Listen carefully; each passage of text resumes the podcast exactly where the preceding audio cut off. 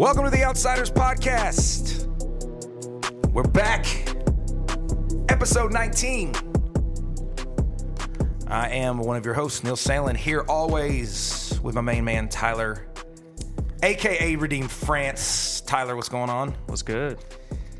Man, I'm good, man. We are recording this the day before Thanksgiving. Yeah, The day before Thanksgiving. that's right. And, lots uh, to be grateful for. a lot to be grateful for, and uh, we are excited um, to be able to get this out before tomorrow. But we uh, we want to, with our heart check, we want to really talk about Thanksgiving. We want to talk Yeah. about giving thanks, and and you know we we have so many things to be grateful for. I, I want to just start with a quote from Maya Angelou, who um, a black female poet.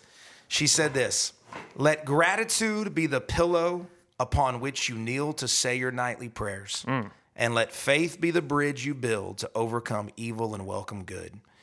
Uh, I love that she is using this imagery Yeah, yeah. of kneeling on a pillow, which is gratitude, right? she's she's getting to a heart posture. Right.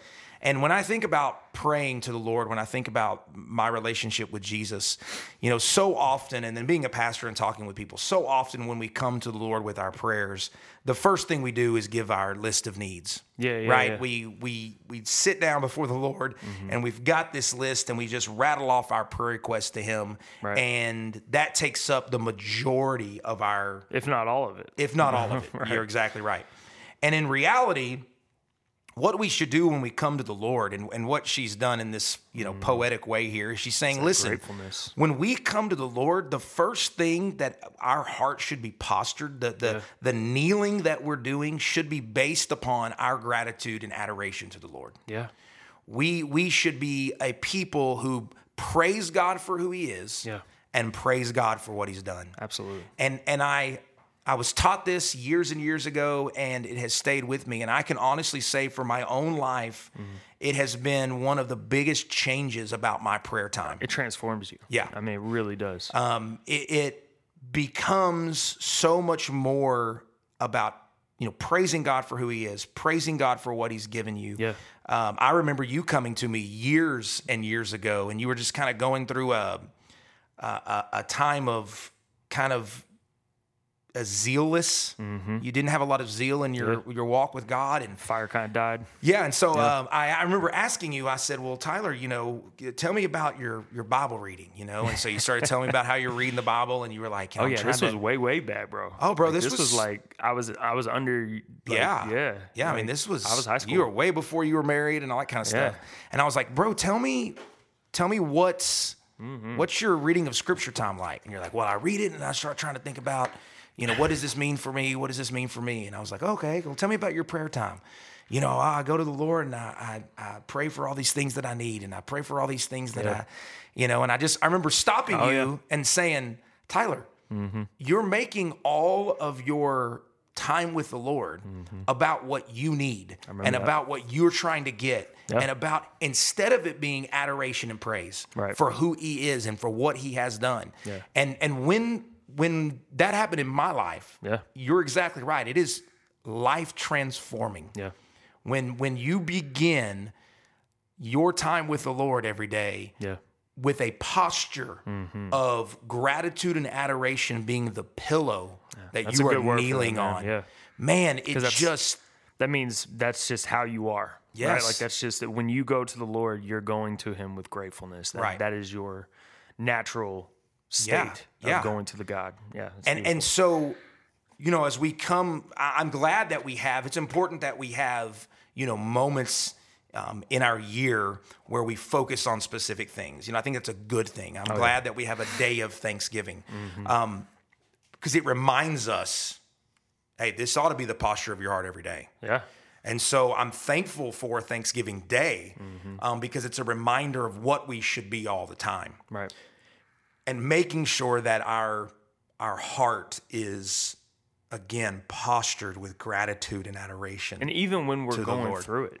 Oh, Like absolutely. when we are going through it, we still have things to be grateful for. We still have things that we can we can praise God for, and uh, that's Yeah. you know that's that is transforming when I- you, when and you I do that. I think you could argue, especially in those times, Absolutely. right? Because if you're going through it and it's difficult, you have a tendency for that to be the only thing on your heart and mind, Right. Right? For that to be the thing that's weighing on you, Right. And you forget about all your blessings Yeah.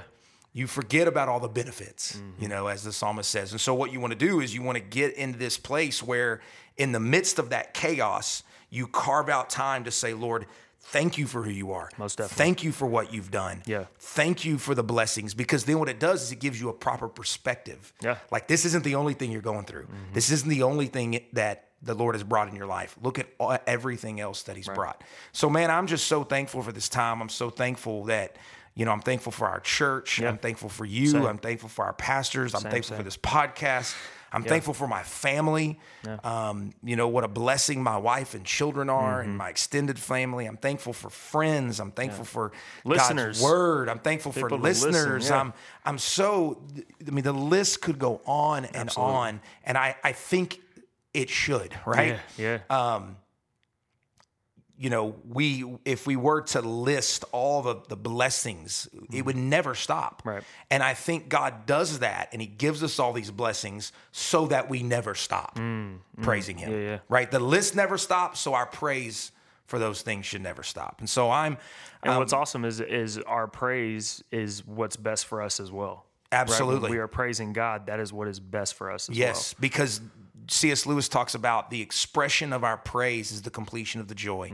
So if we don't praise, Mm-hmm. Yeah. right, if we don't um, express it, then you're not going to experience the joy in the worship. And if we're not grateful, you're miserable. Yeah. Like, yeah. I mean, it's Yeah. just Yeah, and the. Lord knows. The Lord knows. A, a grateful person, Yeah. a, a joyful person, a person that is full of adoration is Mm-hmm. going to be a person that is fat, satisfied and content in life. Amen. And when we don't do that, we're, we're going to be in trouble. So I hope that um, you're thinking about these things during these times as well as listeners, and that you can take these words and just take this small conversation we had about Thanksgiving and, and really think about the posture of your own heart um, as we move forward because um, when your heart is not postured correctly, man, so much bad stuff is going to come from it. Yeah. And one of the things that obviously has come um, in this country, I would argue, from people not having a proper posture Yeah. in their heart, um, was bans on interracial marriage Oh yeah.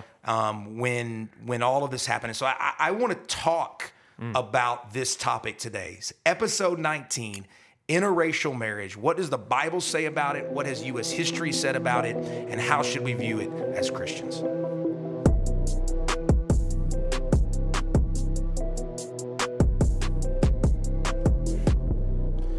Well, let's uh, dig into the history of interracial marriage in the United States. The first recorded interracial marriage in American history was the celebrated marriage of the daughter of the Powhatan, Powhatan chief and English tobacco planter in 1614. We know her as Pocahontas. Mm-hmm. Pocahontas did not marry John Smith.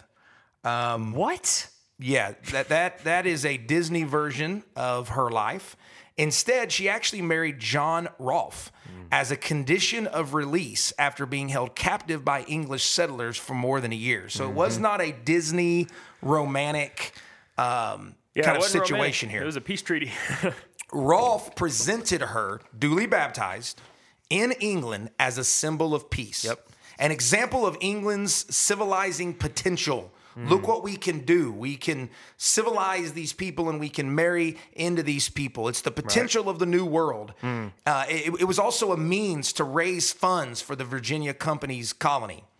She died um, not too long after that. They did have one kid, but she died, and the peace that it brokered um, with this marriage, it all just collapsed. Yeah. Right? It all just Once that died, so did so did the peace. right. It fell apart. Now it's interesting because uh, the the myth of this marriage, um, and the the potential myth actually had long effects way before Disney remade the story, and um, it, it- in fact this law, I mean this um, marriage even shaped Virginia's laws on interracial marriage. For instance, in 1924, Virginia passed a Virginia Racial Integrity Act. That statement alone Right. Yeah. ticks me off. Yeah. But it codified individuals as white only if they had no trace whatsoever of any blood other than Caucasian. Anglo, right? Like Right. that's that's it. If you you had to be Anglo Yep. or you were not white. But they made an exception. Mm-hmm. It was actually called the Pocahontas exception Yeah. because there were some elite families that were actually from the bloodline of this one child that Pocahontas So had with John. Rolfe. So they had Indian blood in them. Right. Mm-hmm. And they were like, whoa, whoa, whoa, wait a minute. If you pass this without any exceptions, then, we're- that means we're not white. Right.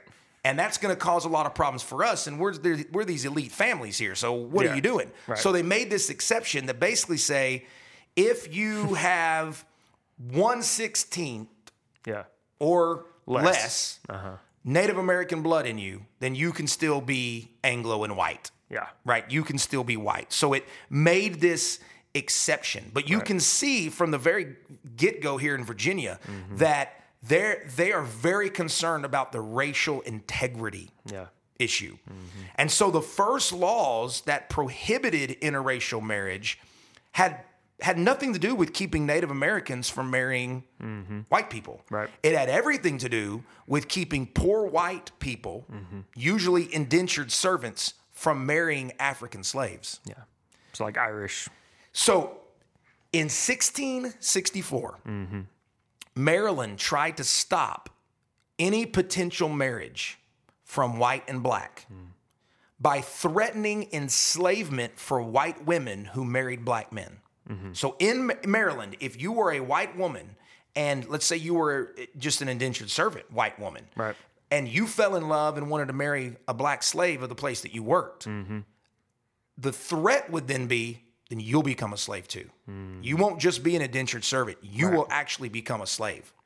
And so this caused fear. One such case was the case of Eleanor Butler. She was mm. a poor indentured servant, originally from Ireland.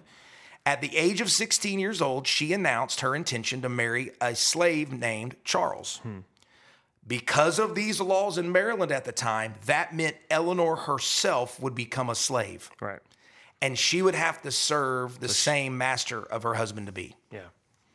Now, two years before that, Virginia tried to make, you know, scary laws and, and mm-hmm. fearful laws. And so what they did is they basically made a law that said children of black men and white women would inherit the social status of their father. So if an indentured white poor woman married a black slave, all of their children would be slaves. Yeah. They wouldn't be indentured servants. They wouldn't be free. They would be slaves Right. as well. Which is their way of keeping them in check and making sure they don't do that. Right. And eventually, Virginia outlawed interracial marriage entirely in 1691. Now, here's the goal of these laws the goal of these laws were to be used to set in motion the system of racial classification. Hmm. We've talked about this before in, Right. in our early podcast in season one, right? Yeah, one of our first, right? when black and white became language that was used thing. to separate mm-hmm. people.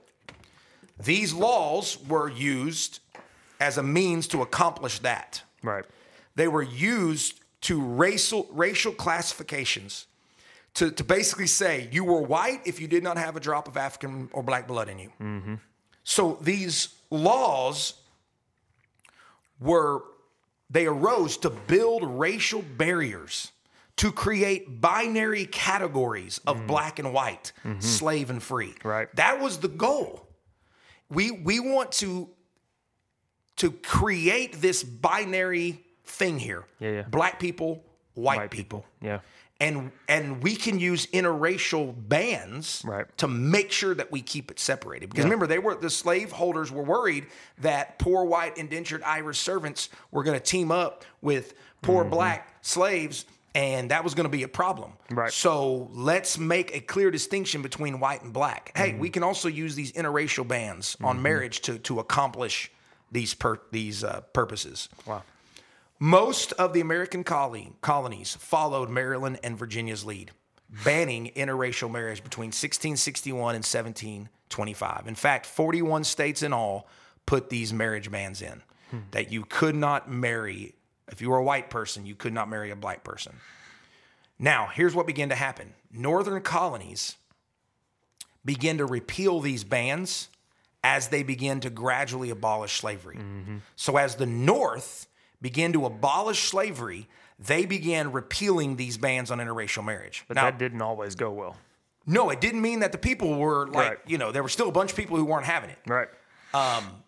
For instance, in New York City, a mob attacked a mixed race gathering after they thought an abolitionist minister had married an interracial couple. That's crazy. They beat, they burned, they destroyed homes of abolitionists. They targeted black homes, schools, churches, and businesses. Um, other riots occurred with similar anger uh, in other cities. In, in 1838, Philadelphia had a similar incident where a mob just went crazy, burning down churches and um, breaking the law. And again, all based upon this interracial marriage thing. In fact, there were 165 anti abolitionist riots in the 1830s Golly. many of them were fueled by interracial marriage. When people in the states started getting married outside of, you know, white people and black people started getting married, Right. it caused riots. Right. Um, they saw this as a problem. Wow. So these laws, um, kind of going back a little bit, these laws were were used in so many different ways, right, to cause this binary separation of white and black. They were also used by Supreme Court justices like Roger Taney to argue that the founding fathers never intended for black people to be citizens. Hmm. They would say if the founding fathers intended for, for black people to be citizens, then why did we have a ban on interracial marriage? Taney, for instance, said these laws were evidence, and I'm quoting here, mm-hmm. of a perpetual and impassable barrier erected between the white race and those which they looked upon as so far below them in scale of created beings that inter- intermarriage between white persons and Negroes and mulattoes were regarded as unnatural, immoral, and punishable as crimes. Wow. So he was arguing the founding fathers believed here's what he's saying right that the, the founding fathers they believed that these black people were so far below Right. That to marry one would be a unnatural and immoral act and punishable as crimes during this whole time every political debate that was happening interracial marriage became a topic Yeah. uh, it became an issue, including Lincoln, Lincoln Douglas debate. Douglas was accusing Lincoln of being soft on on race, and and even though Lincoln was the great emancipator and he was used by God to free the slaves, Right. uh, he had a lot of racist ideologies in his mind. He he even said, though I do not want um, a black woman to be a slave, I um, it doesn't mean I want her to be my wife. Right. Um, and so he pushed back on Douglas. And someone like Lincoln saying that is, I mean, that's, gosh, that. Well, you get for the- the, cause. It's just Yes, uh, and- well, and you get the tone of the country. right. right? Like, Yeah. yes, we will free them. Yeah, they're But- not equal. but they're not equal. They're not equal. But, but Right. yeah, well, We're going to free them, but they're not equal. we don't think they should be mistreated per se, but they're not equal to Right. us. These same interracial marriage laws were used as a basis for Jim Crow laws in 1896. Hmm. Right. They looked at them and said, look, our founding fathers never intended for us to intermix. Right. And we know that because these bans on interracial marriage laws. Right. So that was part of the argument for Jim Crow laws, separate but equal. Look, Mm-hmm. Right. we're supposed to be separate. Right. We're not supposed to go to the same schools. We're not supposed to marry these people. Look, So they use interracial marriage bans as a gateway to just have more laws that oppress yes. black people and yeah. Yeah. Yeah. And, yeah. And, and from 1882 to 1968, Mm-hmm. 3,500 black men were publicly murdered by white mobs. Around one third of them were being accused of raping white women, when in fact, in most cases, they were consensual relationships. Mm. But the white mob thought they needed to protect white women from the you know, savage, lustful, violent black men. Emmett Till Right. is a perfect example. This 14 year old boy accused of whistling at a woman or making a cat call to a woman. Right. He is taken, beaten, killed, and thrown in the river. Yeah. And the 14. woman, 14 years old, and then the woman admits later on, oh, yeah, I a lied lie. about it. Yeah. Um. Yeah. Then, as Jim Crow as the cornerstone, the number of prohibitions against interracial marriage increases mm-hmm. in the late 19th century and early 20th century. So, so what happened was is you had the, the North slowly getting rid of these bans. The people kind of riot about that. Right. But then the South says, hang on, mm-hmm. we got sec- separate but equal. We got Jim Crow. And we're mm-hmm. going to use as the basis of some of these arguments, we're going to use interracial marriage. Look what the founding fathers intended. Then, once Jim Crow goes into place, then the states say, well, look, we've got separate but equal, so we definitely can't have interracial marriage. So then those that's used for more bans Right. on interracial marriage. So it just continues to spread and grow. Um, Western states, as they were entering into the Union, prohibited uh, other groups as well. Uh, people of Asian and American Indian descent, um, which this revealed the true intention of all of this to maintain white supremacy, Right. to maintain white purity. Yeah. None of these laws bothered to prohibit interracial marriage among non white groups. So it didn't stop Asian Americans and African Americans from marrying each other. Right. It was didn't just, stop- It was just the whites that It were. didn't stop Native Americans from marrying African Americans or Asian Americans. Just It was white whites. people that mm-hmm. could not marry outside their race. Right. And it was all put into play mm-hmm. in this white supremacy, white purity kind of, you know, setup Right. here. Because an Englishman can marry an Irishman, Yeah. right? Mm-hmm. Well, mm-hmm. that's quote unquote outside your na- nationality or ethnicity, right. but that didn't matter, Right. right? You were still marrying white. Mm. This is, you read all this and you're just like, uh, I tragic, know. I can't. I don't even have horrific. Words. I It's don't even have horrible. words. I'm just mad. Like, please God, when is this going to get better? yeah. As the civil rights era began, Yeah. things began to change. Right. In the 50s, states began to change their laws, and state supreme courts began to rule um, that a ban on interracial marriage was unconstitutional. But even into the 60s, there were still 16 states where it was illegal to get married outside of your race. The usual suspects. And that brings us to Loving versus Virginia case, the most Right. famous case on interracial marriage. If you've never seen the movie Loving, Mm-hmm. um, I encourage you to watch that movie. Maybe we can do a uh, breakdown of the movie or something. We can Yeah, watch it and be maybe awesome. talk about it on the, on the down. episode and play some clips from it and stuff. But um, 16 states still had this ban, it was illegal. Um, this brings us to Loving versus Virginia. This is the Mm-hmm. case that brought down interracial marriage bans in the United States. Mm. Richard and Mildred Loving. I love that the fact that their last name is Loving, Loving, yeah. and th- and this is the case that gets. It's just perfect. It's it's poetic. It's Mm-hmm. it's God's sense of humor. Like I'm about to I'm about to change all of this, and I'm going to do it with uh, a white man and a black woman, and their last name is Loving. loving.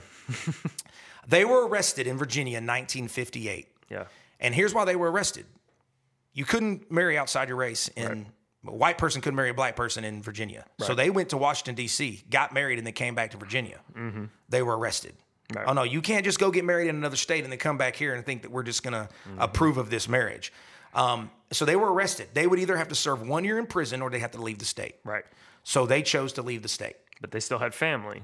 That's the problem. Yep. So they left the state, but all of their family was in Virginia. Right. They missed their family. Right. So they would come in at times to see their mm-hmm. family. And on one of these trips in to see their family, they were arrested again in 1963. Right. The ACLU stepped in. Mm-hmm. They appealed the conviction. They argued that interracial marriage bans violated the 14th Amendment's Equal Protection Clause, which it mm-hmm. does. The lower courts, though, upheld the decision. But in 1967, it reached the Supreme Court, where Chief Justice Earl Warren wrote the opinion of the unanimous court decision declaring marriage is one of the basic civil rights of man. To deny this fundamental freedom on so unsupported a basis as racial classification, I love that. Yeah, that's good. An unsupported basis of racial classification is surely to deprive all the state's citizens of liberty. Interracial marriage was now legal throughout the United States. Yeah. It struck down 80 years of laws. It struck down 300 years of legal code. Loving versus Virginia ended it all finally and completely. Now, that doesn't mean How loving. that doesn't mean people change. Right. Uh, in fact, in 1967, a poll was done, and 72% of the public opposed the Supreme Court's ruling, saying that it was an overreach Right. That the government had no right to come in and say what the states should do about marriage. Slowly, Yeah. the nation's views have changed. Right.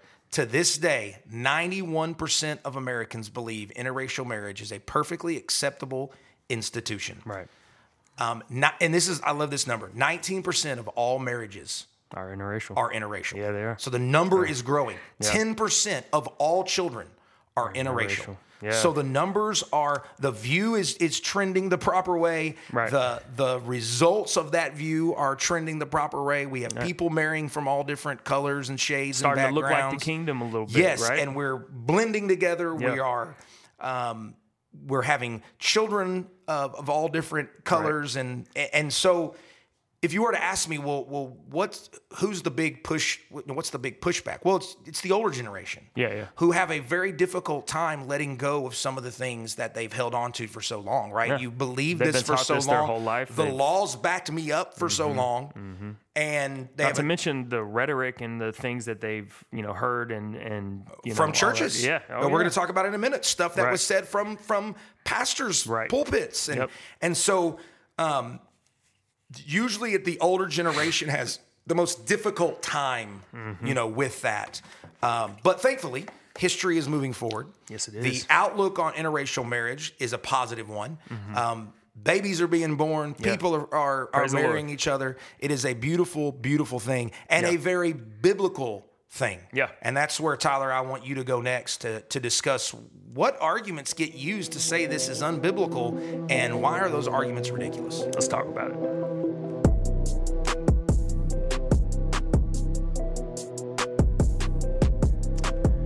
All right. As I like to do uh, in the very beginning, if I can, I want to start this segment off by kind of building a bridge with a few people. Right? Love, love can build a bridge. Love can build a bridge. That's a song. Lovings- Love lovings can build a bridge, loving can build a bridge. Uh, it is my belief that interracial in, interracial marriage is beautiful. Amen. I think that it honors God and it's a completely biblical union. Um, now, I do know that there are people out there who have a hard time with it. Sure. And they're not necessarily just the older people or whatever else, but there there are some that just have a hard time with it. And what I don't want to do is make the mistake of grouping all of those people into the same category as, as just- they're- they're- racially yeah, they're just these- ignorant or racist in general. Right. They just haters of other colors and that, that kind of thing. Because yeah. I think that's lazy. Um, but I, I, I mean, I even know some black families who love me, you know, and I know Mm-hmm. they love me, and they'd do anything for me and my family. But they do not approve of their children dating outside of their race. right. They still want people to marry inside their race. and and these are people who believe in equality all around, and and yet they still have major reservations about these relationships, Mm-hmm. uh, because in most cases it's harder. Blind spots or blind spots, but also because it it is harder in a lot of ways because of the way the culture is sometimes. Right, Right. right, yeah. So you will have obstacles you have to face that you wouldn't if you dated within your own race. Mm-hmm. yep. Now that does not mean that we shouldn't do it. Right. Uh, and just like things are getting easier. like- things are getting better. Right, It's right, easier right. now than it was loving versus Virginia. Right. But but things are not perfect yet. So the historical stuff you just talked about is still kind of recent. 1967 and Yeah, the- not that long ago. Cultural opposition is still very present. So uh, so things are hard for the for those kind of couples. Sure. Um, so even though I disagree with them on whether or not they're worth the trouble, the the relationships are worth the trouble, I'm not ignorant to the extra obstacles. All right, Mm-hmm. there's my bridge, right? Right. So uh, now I see a major problem, though, right? Sure. Mm-hmm. And that is when people use scripture to argue that it's unbiblical or sinful. Right. Yep. It's not in scripture. Right. Okay. Um, I spent a lot of my research time this week, and and even you know before that, um, reading and hearing these arguments, and Mm-hmm. none of them line up with what I know about Scripture and the Lord. Um, so None so of them. None of them, bro. They're, they're weak Yeah. arguments, man. Yeah. Um, so so let's read and talk about them, and uh, let's get into it. So, Yeah. one of the most common is the Tower of Babel. Right. Right. Genesis 11, 6 through 9. Uh, you know, the people, they're, they're ignoring the Lord's commands and they build this massive tower to uh, what, you know, they say impress God, but it's, it's to make a name for themselves. Right. And, and God wasn't having it, right? And, and so in verse 6, he says, And the Lord said, Behold, they are one people, and they have all one language, and this is only the beginning of what they will do. And nothing that they propose to do will now be impossible for them. Come, let us go down and, down and there confuse their language, so that they may not understand one another's speech. So the Lord dispersed them from there over the face of all the earth, and they left off building the city. Therefore, its name was called Babel, because the Lord confused the language of all the earth. And from there, the Lord dispersed them over the face of all the earth. So, their argument is back then, God saw fit to separate people. Uh, he saw that they were one and that that wasn't how he wanted them to remain because they would grow further from him and uh, that wasn't his plan for them. And so, uh, you know, God doesn't make mistakes, so we should not intermingle because that would compromise what he did at the Tower of Babel. It's almost like trying to keep the integrity of the Tower of Babel. Right. Uh, two things to that. One, that's dumb. Uh, the Tower of Babel has nothing to do with race and ethnicity. No, not at all. If anything, Neil, it had to do with languages. Yeah. So, so if you want to be consistent, you shouldn't learn foreign languages ever Right. Right? So so that'd be Yeah. that would be more in context and direct compromise of the Tower of Babel. Yeah. and that that's a, that'd be a problem for Paul. That'd be a problem for Jesus. Jesus. That'd be Yeah. a problem for a lot of people in the New Testament who could speak Aramaic, could speak Hebrew, and could speak Greek. And the whole command to to go out and preach the gospel to all nations. How are we going to do that if we can't Yep, learn a- languages? that would be a problem. Yeah, that would be an issue. So, uh, like I said, that that doesn't hold weight. Yeah. Uh, and the second one, you know, this means the Tower of Babel was was for a moment for a certain people, but not meant to be a command for all humanity. Yeah, and I, and I want to add to that. Yeah. that second one because I think this is in. I think it's very very important that we understand why God did what He did. You know, when Right. when you said that the argument is God saw fit to separate people to preserve them. Mm-hmm. He saw that they were one, and that wasn't how He wanted them. Yep. That is a massive, massive failure to understand. Oh yeah. what God wanted. Oh yeah. The idea that God didn't want them all as one. Yeah. It, No, he- it's the opposite. It's the opposite. They of that. didn't listen. He just it- it's not he just didn't want them all in one place. right. The the issue was not that they were together. It's Mm-hmm. that they were not willing to obey the command. God said to Adam and Eve, "Be fruitful, multiply, fill the earth." Right. As image bearers of God, take my glory all over the world. Right. Here, they were doing the very opposite. They were saying, No, we're not going to take your glory all over the world. We're going to actually stay right here Mm-hmm. together. And there wasn't a caveat on the the be fruitful and multiply with only your people. Right. No, yeah. There but wasn't but what ended up so what God was doing Yeah. was God was he he came down dispersing their languages so that they would disperse all over the world. Right. And then what the new covenant does in Jesus Christ is he brings them all back together Mm. Oh, we get as that. one. We get into that, Neil. We're so gonna get to it. Mm-hmm. that's what's so messed up about this is Right. that the basis for which they think God was doing the Tower of Babel Oh, yeah. was all wrong. Right. God just wanted people all over the world. Yeah. That was the goal. Right. He wanted people all over the world. And Yeah. because they weren't doing that, he Yeah. said the best way to get them to disperse is because their hearts are wicked, Yeah. is to make it to where they can't work together. Right.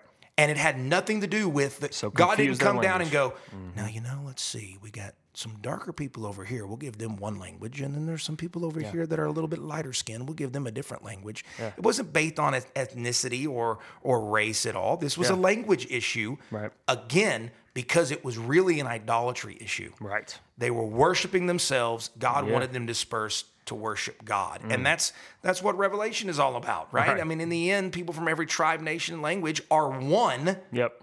around the throne worshiping God. That was the goal of what he started at Babel. Yep. So it wasn't, oh, let's we can't have these people together. Right. We can't have these people Yeah. you know, being able to to be one. No, Right. that's not the point. Yeah. The point was you're not spreading my glory. Uh-huh. Jesus comes and says, now that everyone is split over the world, we're going to now take the gospel to all of these people Right. so that in the end, everybody's one again, Yeah. as it should have been. It's good. It's very good. Yeah. Uh, another argument is Deuteronomy 7 3, which says, check this out do not intermarry with them. Do not give your daughters to their sons or take their daughters for your sons. Now, if you just stop there, listen, dude, I, I, I was I was watching YouTube videos, reading things, and I, I saw a pastor preach that from the pulpit to to just for interracial marriage opposition, right? Right. Like I, that's what he did. And He I just was stopped like, right well, there? Let, us read a little more. Yeah, he like, just stopped. Yeah. he stopped right there and was like, "How plain is that? Yeah. like how? I mean, black and white is that? Right. Like, I was just No pun kidding me? intended. Yeah, right. Uh, so, uh, so now we're we're talking about marriage, and it seems like we could be talking about race, but let's keep reading. So. Mm-hmm. Do not intermarry with them. Do not give your daughters to their sons, or take their daughters for your for your wives. Is it? Uh, don't take daughters for your sons. for your sons, because they will turn your sons away from following me to serve other gods. Then Mm-hmm. the anger of the Lord will burn against you, and he will swiftly destroy you. So now, now we got context. that doesn't hold up either. The Lord is not telling them not to marry because of their different ethnicities, which, by the way, they were all Middle Eastern. from the same area. So they probably looked pretty close to the same. Uh, he is telling them not to marry because they serve other gods. It's the same Right. same thing. The Tower of Babel, they were serving themselves. Right. That was their God, right? And will lead them to do the same. There is a marriage, there is a marriage that is forbidden in Scripture. And we'll Right. talk about it briefly right now, right? And that is a believer with a non believer. Do not be unequally Equally yoked. yoked. Yes. What business does light have with darkness? Right. That has nothing to do with skin color Right. at all. Yeah. So now, if you have entered this marriage, I just want to say this real quick, just in case you're in this relationship or whatever. Now, if you have entered this marriage as a believer, it is your responsibility to be faithful and still love your spouse and submit or lead accordingly. This is not an out because Right. you know you can't get out of this marriage because they are not saved. That's Right. not an out. You still have a responsibility to to show them Jesus and give them hope and all those things. Right. Uh, Now, the Bible does say if you have not entered into a marriage and maybe you're dating or whatever else, then the command of Scripture is not to marry that person, right? So, Right. and and there's a reason for that. It it has all types of issues with it, but that's not what this is about. So, Yeah. back to interracial marriage. Well, hang on one second. I, I just want to say, in first, we we talked about this in a um, man. I we mentioned it in season one, very beginning of season one, when we said eventually we're going to do an interra- interracial marriage Yeah, yeah. podcast. But in First Corinthians chapter 7 if a man dies, the woman is free Mm-hmm. Right. to remarry. yeah, The only caveat Yeah, that Paul there's gave was only in the Lord. in the Lord. So she was free to marry anyone she wanted to. Right. As long as that person was in the Lord. Yeah. And that is the only caveat in scripture we have for marrying. You must marry Right. someone that is a believer. Yeah, Um, That light that light and darkness, right? Yeah. What business it was like. Yeah. I've heard pastors even say, look there, light and dark, white and black. Oh, I've heard preachers say it and use it. Um, when he's talking about spiritual darkness how did I miss that? and man? spiritual I was. I was searching for stuff Yep, like that. absolutely. It's ridiculous. All right, so another passage that is commonly used, uh, which is in the New Testament, is Acts 17 26. And I know you want to talk about this. Right, yeah. Uh, but let me read it off real quick. So, uh, verse 24 says, Then God, who made the world and everything in it, it's the Lord of heaven and earth, and does not live in temples built by human hands. And he is not served by humans' hands as if he needed anything. Rather, he himself gives everyone life and breath and everything else. Now here's their here's their one thing, and this tells you how Right. it's How they're twisting it, yeah. Right. Yeah, yeah. So, uh, verse 26 From one man he made all nations that they should inhabit the whole earth, and he marked out their appointed times in history and the boundaries of their lands. He created boundaries, so therefore he wants us all separated. Goes along with the same thing we were talking about with uh, Tower of Babel. Um, and so that's you know it, it's silly honestly, and I know you wanted to talk about it. And Yeah, I- I- into it a little more. there's a, there's a few things here about this text that um, Mm-hmm. they miss when they argue it this way. Number one, Yeah. Paul is preaching the gospel to these people at Mars Hill, Right. These philosophers, these these men Mm-hmm. who are thinkers, and he's he's laying out the case that there is only one God. Remember, he comes to them and he sees all these different idols, and there's one to the unknown God. Mm-hmm. Yeah. And so he says, well, "Let me tell you about this one." This one unknown God. He's actually the only one Right. the creator of heaven and earth, the one who um, makes everything. Yeah. And he doesn't need temples made by human beings because he made the human beings. right. um, and then he's actually making the case that all human beings, that there's no such thing as race. Yeah. Because he's saying, listen, from one man came all the nations. Came all of them. Yeah. Everybody's the same. Yep.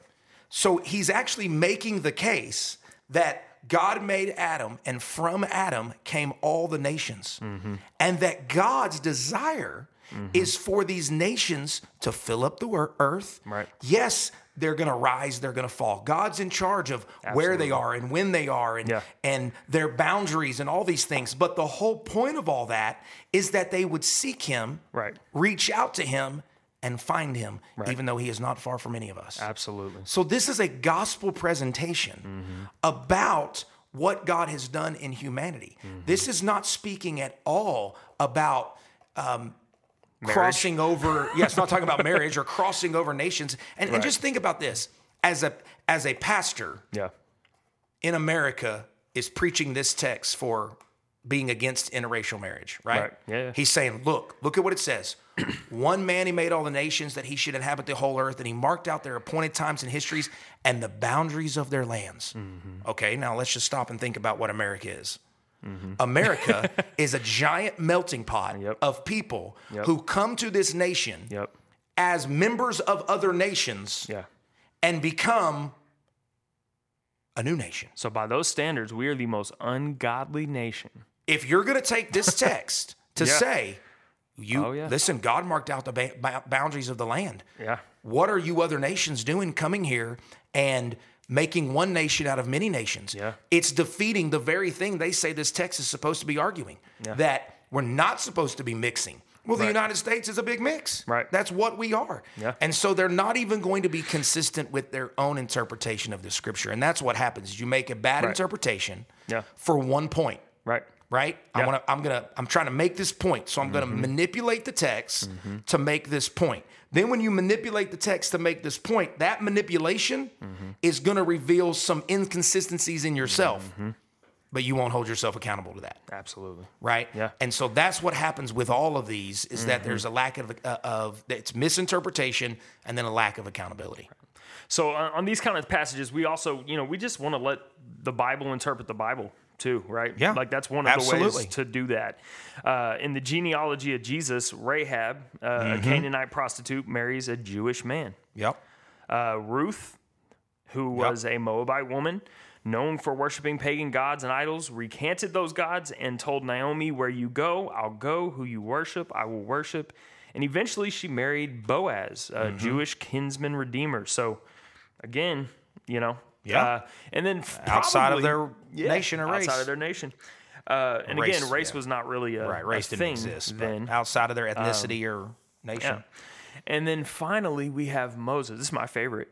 Who who marries a black Cushite Cushite woman Right. uh, from Ethiopia. Yep. And his sister Miriam and Aaron take issue with this and God defends Moses and his relationship. Right. And even strikes Miriam with leprosy for 7 days. Yep.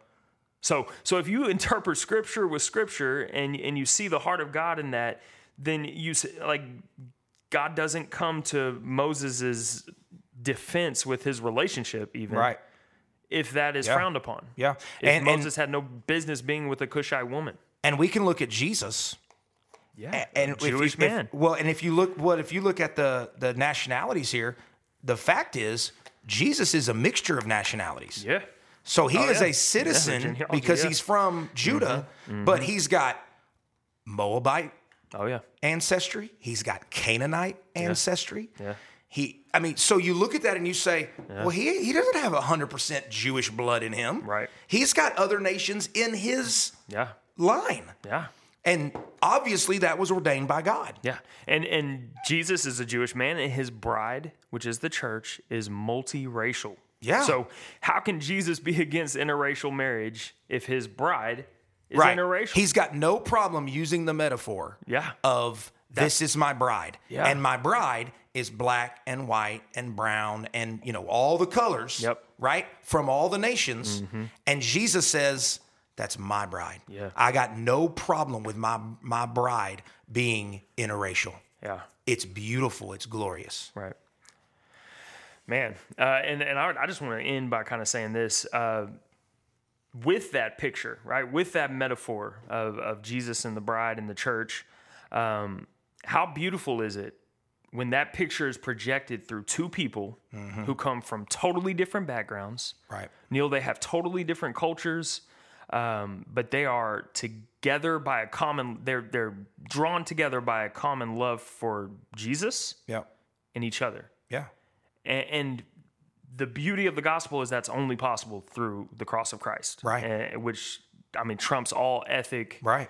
Differences and cultural opposition. I mean, Yeah. that is what the gospel is. Yeah, and I think it's also beautiful that in Christ we don't have to be afraid of other cultures, so Yeah. that when you marry into a culture that's different than yours, you don't have to. There doesn't have to be assimilation in Right. a, in a sense. Like you, we can still celebrate your culture and celebrate my culture, even in the midst of our covenant here. Yeah. So we can honor those differences, Right. Those beautiful differences. Yeah. We can honor them And in, celebrate them. and celebrate them, right? It's not like okay, well, a white woman marries a black man, and now all of a sudden the black man's got to act like a white a white man. See, and that and that's kind of what the culture is. It's like, well, you can do that. Like that's what I was saying at the very beginning. Like you can do that, but it's going to be really, really hard for you. Right. Right. Like it's going to be really, really Right. hard. It shouldn't be. It should Right. be like, dude, we're going to get this culture and this culture, Yes. and we're going to be able to join yeah. them together and Right. and like learn from this, and uh, like it Right. should be. I mean, And- it should be kingdom stuff. And and again, that picture yeah. of the church and Christ Yeah. lets us know how God views marriage. Oh yeah. The reality is, in the end, when Jesus comes back to this earth and he makes it brand new, Uh-huh. there's going to be people from every tribe, Mm. nation, and tongue Yep. together. And he's not going to do away with the differences. No. If he did, why are there still tribe, nations, and tongues? Right. He's Yeah, not doing away with them. right. He's still going to have them there.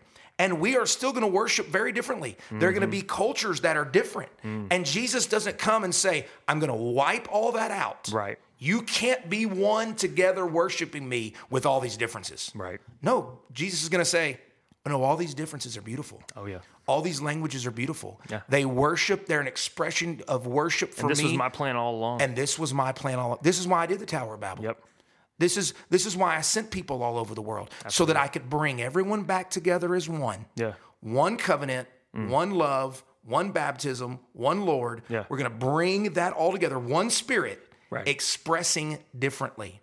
And that doesn't mean that you have to one doesn't mean unity doesn't mean lack of diversity. Right. No. right? No. Um, the beauty of interracial marriage Yeah. is that it brings diversity in, Mm-hmm. Yeah. and you're united in spite of the diversity. Oh yeah. And that is the beauty of the gospel, and that's the beauty of Jesus. Got me all fired up. At And the end. and Look that's why interracial marriage is a beautiful thing. It glorifies God. Yeah. Interracial marriage is a wonderful, beautiful picture Mm-hmm. of Jesus and his bride. Amen. It- it- it's it's glorious. Uh, so it's not just acceptable. Yeah. It's glorious. And it should be celebrated. and it should be celebrated. And uh, this is only possible through the cross of Jesus Christ. Yeah. And so uh, we are so thankful that we got to do this episode. We are so thankful that um, for this time of year and Thanksgiving and and how we started the podcast, we're so thankful for our interracial couples who Yeah. listen to this podcast and and uh, children who are interracial, and the fact that some of you listening here may be single and you may marry somebody outside of your quote unquote race. um, man, as long as they love the Lord, it's going to be a beautiful, beautiful thing. And so we are just so thankful that you listen to this podcast. Continue to do so, like, subscribe, share, do all that good stuff for us. And um, after um, Thanksgiving, we'll start planning another uh, podcast. It'll be episode 20. We'll have like a big celebration for 20 episodes Yeah, or something. don't know. do- People do it like at 100. We'll do it like at 20. uh, anyway, we love you So guys. imagine how awesome our hundreds can Yeah, oh, man. do. Bro, if we get to 100, I might be 100. Yeah, that's right. Anyway, we love you guys. Uh, thank you for listening. We'll see you later. Wait.